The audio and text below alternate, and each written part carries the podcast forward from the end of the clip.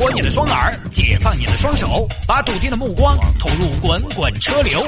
微言大义，换种方式用听觉纵横网络江湖。给我一个槽点，我可以吐槽整个地球仪。以下内容仅代表主持人个人观点，与本台立场无关。欢迎各位来到今天的微言大义，要继续跟您分享网络上一些热门的、有意思的小新闻。来吧，有时候下班不是那么的凑巧，听不到微言大义的直播要怎么办呢？你呢可以在第二天早上锁定到一零二点六，七点到八点的城市早上好会进行重播，重播内容就是头一天的节目，周末两天是没有的。如果重播你也听不到怎么办呢？收听我们节目的平台其实本来很多，但是呢在节目里边我就推一种喜马拉雅，因为我会在上面把广告那什么的过场什么的全部剪掉，直接就可以听微言大义了。赶紧的啊，就可以听了。我呢也会持续的更新节目的内容。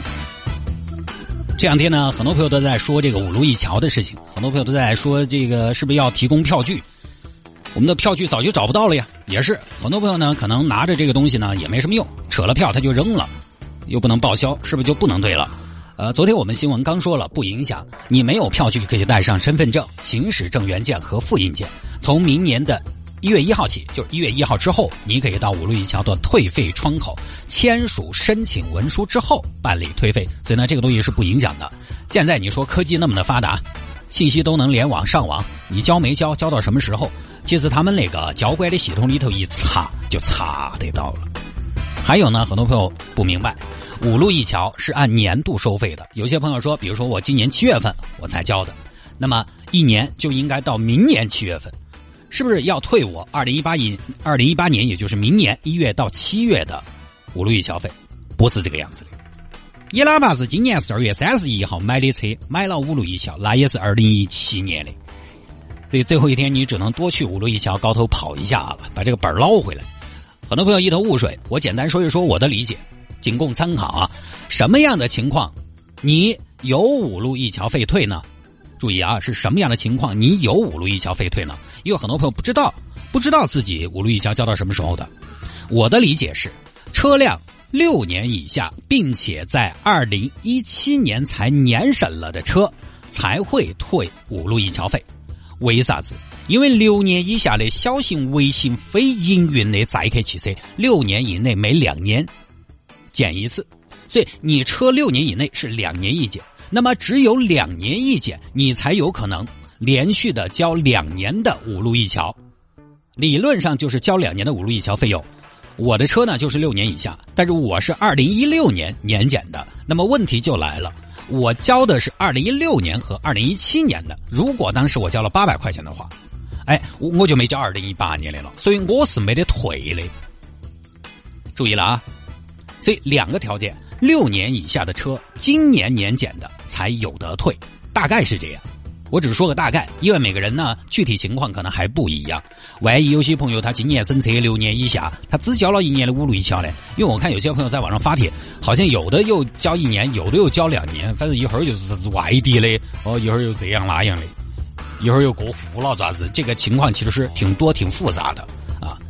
而如果万一有些朋友，比如说他今年审车六年以下，但他只交了一年的五路一桥呢，那就没得退了。再说简单一点，六年以下的车，然后今年审车，并且今年你交了八百块钱的五路一桥，那你就退一年的给你四百块钱，这下准确了表述。所以大家最好呢，还是还是那句话，我说只是给大家一个方向，大家还是把这个票找出来看一看，也不排除有一些特殊情况，大家还是尽量了解一下啊。好，各位来吧，微言大义，今天我们第一个来说什么呢？我们来说一下二零一七国人搜索榜单。这儿呢，二零一七年也走进尾声了。小到我们个人都在做年终总结，过去这一年你做了些什么，干了些什么？其实刚开始的时候，刚入职场，我们觉得年终总结这个事情还挺形式主义的。因为我从小呢就是一种，呃，不太听话、比较叛逆的那种人啊，就是太多的规矩如果放在我的身上呢，我就不高兴，我就不开心，我就不安逸啊。我觉得挺形式主义的嘛，那有什么好总结的？你该干嘛干嘛，总结了就可以不干活了吗？或者说，不管你是不是总结，这一年都过去了，也回不来了，有什么好总结的呢？但后来慢慢的觉得还是有必要，就你这一年做了些什么工作，一个梳理，一个统计，而且呢，某种意义上来说，把年终报告，我个人觉得写的漂亮的人，起码证明他有想法，态度上比你更认真。不是每个把年终报告写的漂亮的人，不是每个把年终报告写的漂亮的人都是认真的，但是或许认真的人都是把年终报告写的漂亮的人，是不是？他态度认真。还有就是呢，年终报告现在上了年纪之后呢，发现有一个情怀上的意义，就是像我们这种从业了十多年，你现在去翻一翻十年前你的年终报告，你肯定觉得很有意思。哎呦，我那个时候那么瓜，哎呀，我十年前就搞这些事情了，跟现在好像也差不多嘛。哎呀，那一年我还那么认真的做了一件事情，你不然时间长了，你都忘了自己干过些什么了。其实你说我们上班的人，打工族、上班族，平常生活除了自己的时间，大把的时间都扑在工作上了。所以年终报告其实就相当于你那一年最重要的一件事的总结。你说这个东西重不重要？有些朋友，如果你不总结一下工作，那一年你就白过了，在你的记忆里，这一年没有任何的涟漪。所以还是可以争一下。当然，我个人不是很赞成那种就是特别华丽的年终报告啊。我们当年先是 Word，然后当第一个人开始做 PPT 之后，风向就变了。因为 PPT 当时给了领导一看，哦哟，这个东西安逸，全部做 PPT。好，全部做 PPT 之后，大家不熟练，全部写文字，洋洋洒洒、密密麻麻，把 PPT 当 Word 来用。然后领导提出 PPT 不是这么写的，于是呢，大家又开始使用海量的图表。多简单个事情，一句话就说清楚了的，画个图，来个饼图，来个柱状图，显得高级。好，当大家都用了图表之后，大家又开始拼配色。配色这个东西啊，我一直在配色方面很大的，红色配黄色，绿色配金色这种，反正一看，当年我们做 PPT 就是我的 PPT，辨识度特别高。我的思路就是什么呢？不能大雅，我们就大俗；不能审美，我们就审丑。反正总之就是留下深刻印象。哎，恶心你你也得记住我。结果也给领导留下很深刻的印象。反正每年呢。结果还可以，拿不了第一，因为第一每年都是孙岩，孙岩是个技术狂人，现在已经被我们赶走了。第二、第三是有的啊，我们那时候还有奖金，PPT 做得好，完了拼了配色，PPT 我们是要讲的嘛，每个人要上去讲，做年终总结，但是每个人又有时间限制，又怕超时，超时要扣分的，于是又开始怎么整呢？配音，直接配号，点上音乐，加上音效，噔噔。就到时候大家报告的时候，其他人都讲，我们直接放，直接讲的呢，你难免这个过程当中打个摊儿。你录的就是一气呵成，特别顺畅，还有感情。好，音频，音频过了，终于有一年，我们有一个同事搞了个视频出来。哈哈哎呀，这股歪风邪气啊！还好那年之后，我们就没有再大范围的比拼过年终报告了。我觉得要是再整的话，迟早有一天，可能有人要拍一部电影出来，把这一年所有的收入拍一部小电影。年终总结是有必要，但是别浮夸，内容比形式重要啊！啊，你毕竟又不是不是出去拿给客户看。好，说回来，大家都在总结，都在盘点。那么很多行业呢也在总结盘点，有些基于大数据的盘点，最近也在陆续的开始公布了。呃，有些还是都有意思的，就是今天我们就跟大家分享一下百度出的这个大数据，二零一七国人搜索榜单，根据这一年网友的搜索量统计出来的，这个可以说是相当的有说服力了啊。我们说这个二零一七年的中国热搜吧，就是通过统计网友的搜索量来给大家展现一下二零一七年大家网友们都在关注一些什么事情和人物。首先我们来看吧，最直观的啊，十大焦点人物，十大焦点人物排名第一的是谁？鹿晗，然后是宋仲基、秦俊杰、周立波、刘国梁、朴槿惠、薛之谦、王林和特朗普、孙杨。这个里面，我这么一念，你就知道文体明星占到大多数。其中，鹿晗、宋仲基和秦俊杰这三个呢，我查了一下，他们在二零一七年都有一个共同点，就是都反正要么结婚，要么就公布了恋情。鹿晗和关晓彤耍朋友嘛，宋仲基和宋慧乔结婚嘛，秦俊杰我查了呀，好像是跟一个叫杨紫的谈恋爱了嘛，跟一个杨紫啊，再过一段时间就要吃杨子了，冬至，杨紫。这三位啊，就是大家特别现在特别关心明星的婚嫁，我都不太明白，你们是要随礼呢，还是有邀请你们去参加呢？真是啊！然后周立波是今年年初的时候，因为在美国非法持有枪支和管制药物被捕，当时也是闹得沸沸扬扬的。然后刘国梁大家都知道，也是因为刘国梁呢在今年卸任总教练的事情，而且他这个事件其实今年算是整的比较久的了，很多事件现在一般就是两三天的新鲜度，但是刘国梁是持续了很长一段时间的，因为他在卸任之后，当时本身就有一段风波，然后后来又有队员罢赛，舆论就持续的发酵。朴槿惠的话呢，作为韩国的前总统，也是在今年被弹劾、被逮捕。他呢，是因为之前中国网民对他其实坦白说印象还不错，毕竟呢是韩国历史上第一个的女总统，有她的魅力。第二呢，我们阅兵的时候他们也是来了的，结果呢，去年年底就形势急转直下，到今年就身陷囹圄。韩国跟我们也算一衣带水嘛，但这个一衣带水呢，严格说起来这个表达不准确，但是意思就是近，离得近，近邻。大家也还是比较关心的。再接下来是薛之谦，薛之谦不说了，演唱会动情告白，然后又复婚，复婚之后呢又被前女友指责，那个叫李雨桐是不是？来来回回的上榜也在意料之中。接下来是王林，就是那一位大师。王林呢是因为去年被抓了，然后今年年初二零一七年，好像是刚过了年没得好久就因病死亡了。接下来是特朗普和孙杨。你看，十大焦点人物里面只有两位是政治人物，其他全部属于文体娱乐明星。王林不算是娱乐，但是他跟文娱人物其实有很多交集，也算是半个明星了。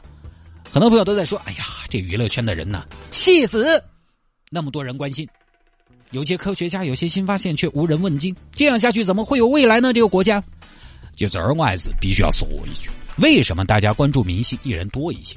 因为唱歌、跳舞、讲笑话，大家都可以来参与一下，都可以说得出来点。你比如说唱歌，唱歌这个就没有会不会的区别，只有好不好的区别。但是数学就有会不会哟，物理就有会不会哟。唱歌你反正你没唱过歌，你打开电视放一个唱歌的节目，你都可以看一会儿。物理你不会，我给你拿本物理书，你也看，你会突然特别感兴趣，你不会。这个看起就打脑壳的嘛，对不对？好，我们看一下娱乐圈的十大事件，我选几个吧。我举个例子哈，就是说为什么大家关心娱乐圈？娱乐圈的四大事件，我选几个：鹿晗、关晓彤公布恋情，宋慧乔、宋仲基结婚，薛之谦复婚，白百合离婚，李晨求婚，余文乐结婚，郭富城、方圆大婚。听起来就是脑壳昏。但你不得不说，这些事情，任何文化水平都可以去评价几句，对不对？哎呀，我觉得鹿晗跟关晓彤他们两个不合适。我觉得鹿晗宝宝还是应该找个像我这么会照顾人的、有文化、有墨水的。然后白百合离婚，你也可以点评几句。三，其实你们的感情从一开始我就不看好，对不对？他门槛低，群众参与度高。你说科学家好，我们来说一下十大科技事件。十大科技事件。你看一下，你能关注到啥程度、啥子层面、啥子深入到什么情况？第一是阿尔法狗对战柯洁，对于大多数的朋友来说，你反正就只知道这个事情，吵得比较凶，你可能看一眼啊，人工智能，人工智能能不能？嗯，你懂不懂人工智能？你反正就知道人工智能这么一个说法。围棋，围棋你可能也不知道，啊，就只有晓得这么个事情。你让我去关注，我怎么关注？其实大家不外乎就晓得啊，哪个赢了，哪个输了。哦，人工智能现在不得了了，就仅此而已，就打住了。第二条是十大科技新闻，首列智轨列车上路。关于智轨列车这个哈，我给大家摘取了一段关于智轨列车新闻报道里面的提法，跟大家说一下。这个报道里面是这么提的。该车辆采用自主研发的虚拟轨道跟随控制技术，以车载传感器识别路面的虚拟轨道，通过中央控制单元的指令调整列车牵引、制动、转向的准确性，精准控制列车行驶在既定的虚拟轨迹上。这么一段话，这个算简单的了。就这么一段话，你记到。再来看娱乐新闻的一段话：鹿晗公布恋情这个事情。报道说，鹿晗和关晓彤是今年夏天拍摄新剧《甜蜜暴击》时产生恋情的。从当时曝光的片场照和探班粉丝的描述中，可以看出两个人关系亲密。关晓彤的爸爸也写文章夸北京爷们儿性格好，很满意。杀青那天还发了几张和鹿晗的单独合影。两条新闻，这两个新闻在一起哪个更好理解？前面那个智轨列车，你看啊，什么叫车载传感器？什么叫路面虚拟轨道？什么叫中央控制单元？我们别的不说，这些我们都不说，我们就说“自动”这个词，就要挡好多人在门槛外面看不懂。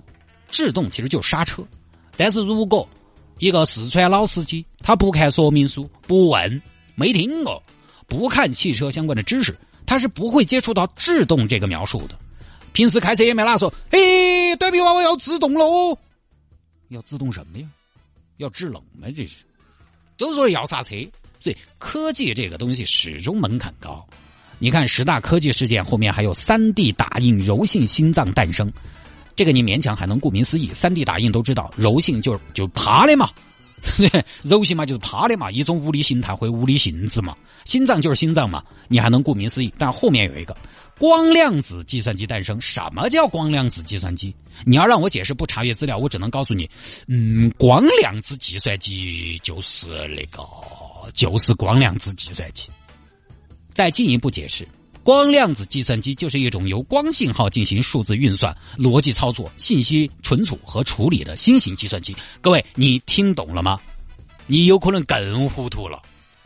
所以这个是正常的，因为高科技的东西是很难普及的知识，它太细分了。它不像明星那些家长里短，明星家长里短，你只要做人，你活到二十多三十，你总还有点人生经验。总还是有点爱恨情仇，对不对？你就有家长里短，你总会有几十年的做人的经验。但是搞高科技有几个是搞这个的嘛？所以全球哪儿都是一样的，一定是明星被讨论、被议论、被关注的最多。科技就是啊，你们几个科学家一整，反正整到给我们应用就完了，你们精明完了，你们去搞定，就这么简单。美国呢这方面搞得还挺好，但美国也不是白搞的，不是说大家老百姓自己就那么聪明。那美国人家很多机构是要搞这事情的，比如说航空航天局，他们那个 NASA，NASA 一个政府部门，门槛也很高啊，但其实人家很努力的在接地气。这个行业要发展，我需要更多人关注，更多人关注的前提是什么？就是更多人对此产生兴趣。对此产生兴趣的前提是什么？是你多而不少，你要走进这道门。为什么同样是数学，有人觉得很有意思，有人又觉得很枯燥？因为枯燥的人完全看不懂，看不懂那就是数字。只有印到钱上，反正反映在工资条上的时候，普通人才敏感。NASA 就是什么呢？人家经常搞活动啊，经常屁大个事情，他也要先打个招呼。明天我们要发布一个重要信息，周一见。结果呢，周一就公布了一个离我们八毛之远的一颗小行星。我们这边说周一见，那都是狗仔队。然后人家 NASA 去年还邀请了一帮网红去参观他们的研发中心、飞行中心，这个其实就是很好的营销和传播。你不要找什么专家，你找个能说会道的，以门外汉的角度来解说，提门外汉的问题，这个才是给门外汉的普及。不然你就是关起门来吸引的是存量用户，没得增量，门外的还是没有进来。所以这个搜索榜来看啊，其实不是说大家只关注明星或者怎么怎么样，而是因为关注明星的门槛其实相对是要低一些。我有参与感。参与感很重要，有的时候人没有参与感，其实他就会慢慢的逃离。比如说当年微博，微博为啥子后头死微了？当然，首先是微信起来了，但是另外一个方面的原因呢，就是微博上的很多朋友没有参与感，他自己发一篇微博呢，没得几个人留言。微博那个时候是大 V 的时代，大家都去膜拜大 V。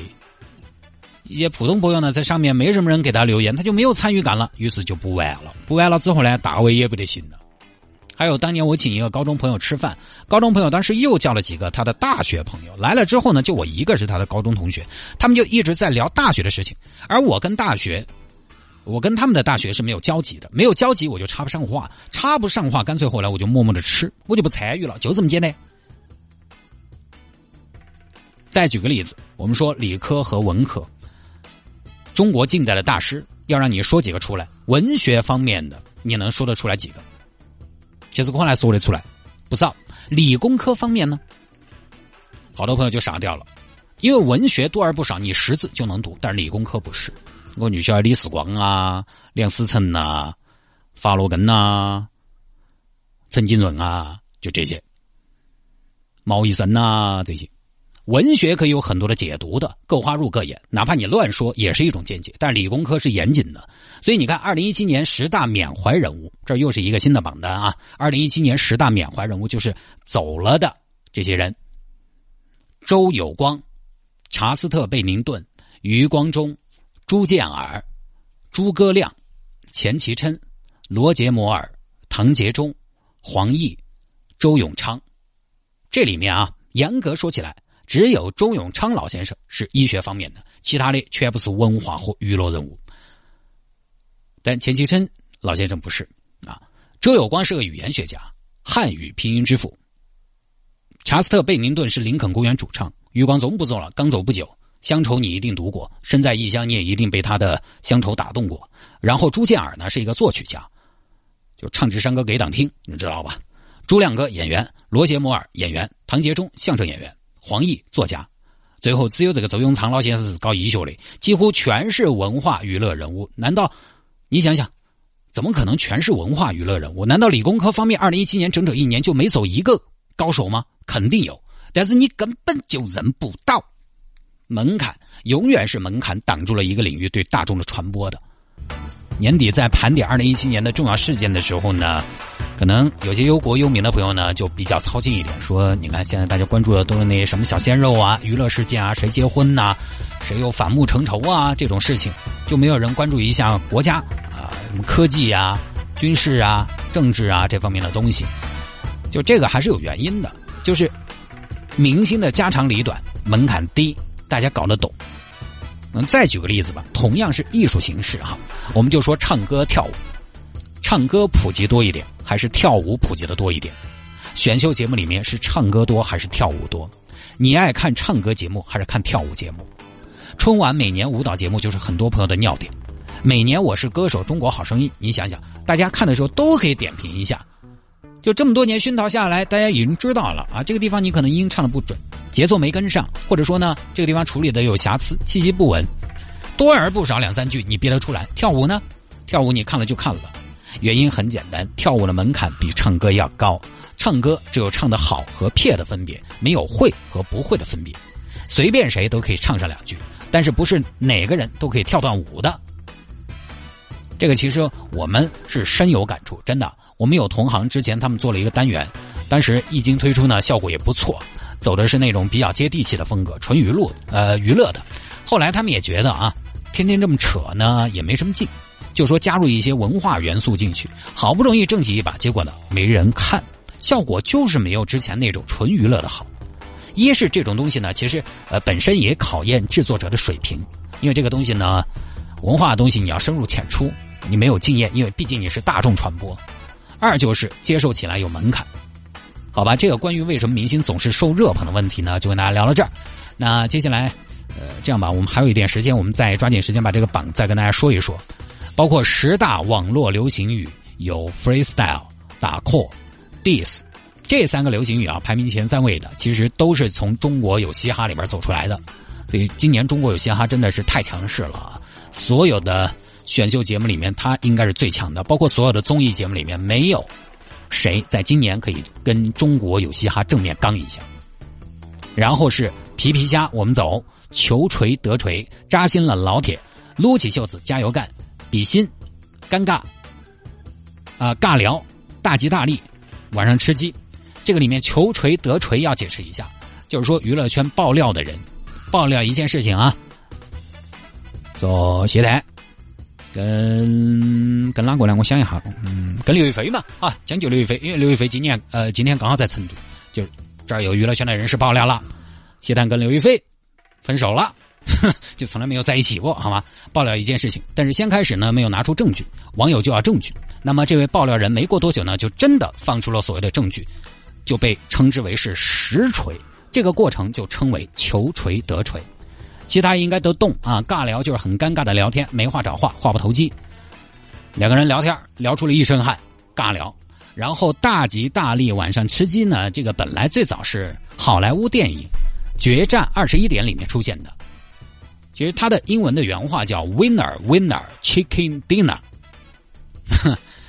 这句台词，这句台词电影怎么来的呢？其实也是因为当年拉斯维加斯的赌场里面有一种套饭叫鸡肉饭。很多年前，一点七五美元一份然后呢，赌钱最低一把，在拉斯维加斯赌钱那个年代，最低一把可以赢两美元，不能再小了。啥子我们这儿打五角这些少来啊！哦，你就不要在拉斯维加斯去打去啊，你就在龙泉大面镇啊那个地方，五块四啊，高新区啊，随便哪个摊摊打一下就对了。所以呢，你只要赢了一把，你最少赢两美元嘛，就可以吃个鸡肉饭了。于是这句话就传开了，然后跟我们这边就其实其实就跟我们这边，哎呦，这个月就靠这一把了，要记二条，不打要早。哎，输家不该狗，赢家不准走哦，就差不多这个意思。然后呢，这句话被游戏《绝地求生：大逃杀》用了，被翻译过来，官方就成了“大吉大利，晚上吃鸡”。因为 “winner winner” 翻译过来就是赢家赢家，胜利者胜利者，也不好听，也不押韵，也不响亮。呃，这个四大流行语哈。再来，我们还是跟大家分享一下十大国民骄傲，包括什么呢？包括国产客机 C 九幺九。海域可燃冰试采，一箭三星发射，女排再夺大冠军杯，复兴号高铁天舟一号发射，国产航母下水，中国成为第二大投资国，彩虹太阳能无人机，袁隆平宣布重大成果。呃，其他的呢，时间的关系我们就不多说了。反正有兴趣的朋友呢，也可以去看看完整榜单。呃，其实我觉得，哪怕你平时再饱读，可能很多朋友呢平时也爱看这方面的新闻，你看了这个榜单多而不少，因为它这个榜单很详细。呃，有些也很细分。你看这个榜单，可能都觉得哦，二零一七年的中国还有很多我可以查漏补缺的地方。搜出来，大概看一下事件的详情。我觉得一是不至于落伍嘛，有的时候跟朋友在一块聊天，你聊得出来。另外呢，大概也知道今天的中国，知道二零一七年的中国是什么样子的。因为它虽然是一起个体的事件，但是通过这个体的事件把它勾勒起来，就是今年二零一七年中国的样子。中国的轮廓，以及中国在发生些什么，大家都在关注一些什么。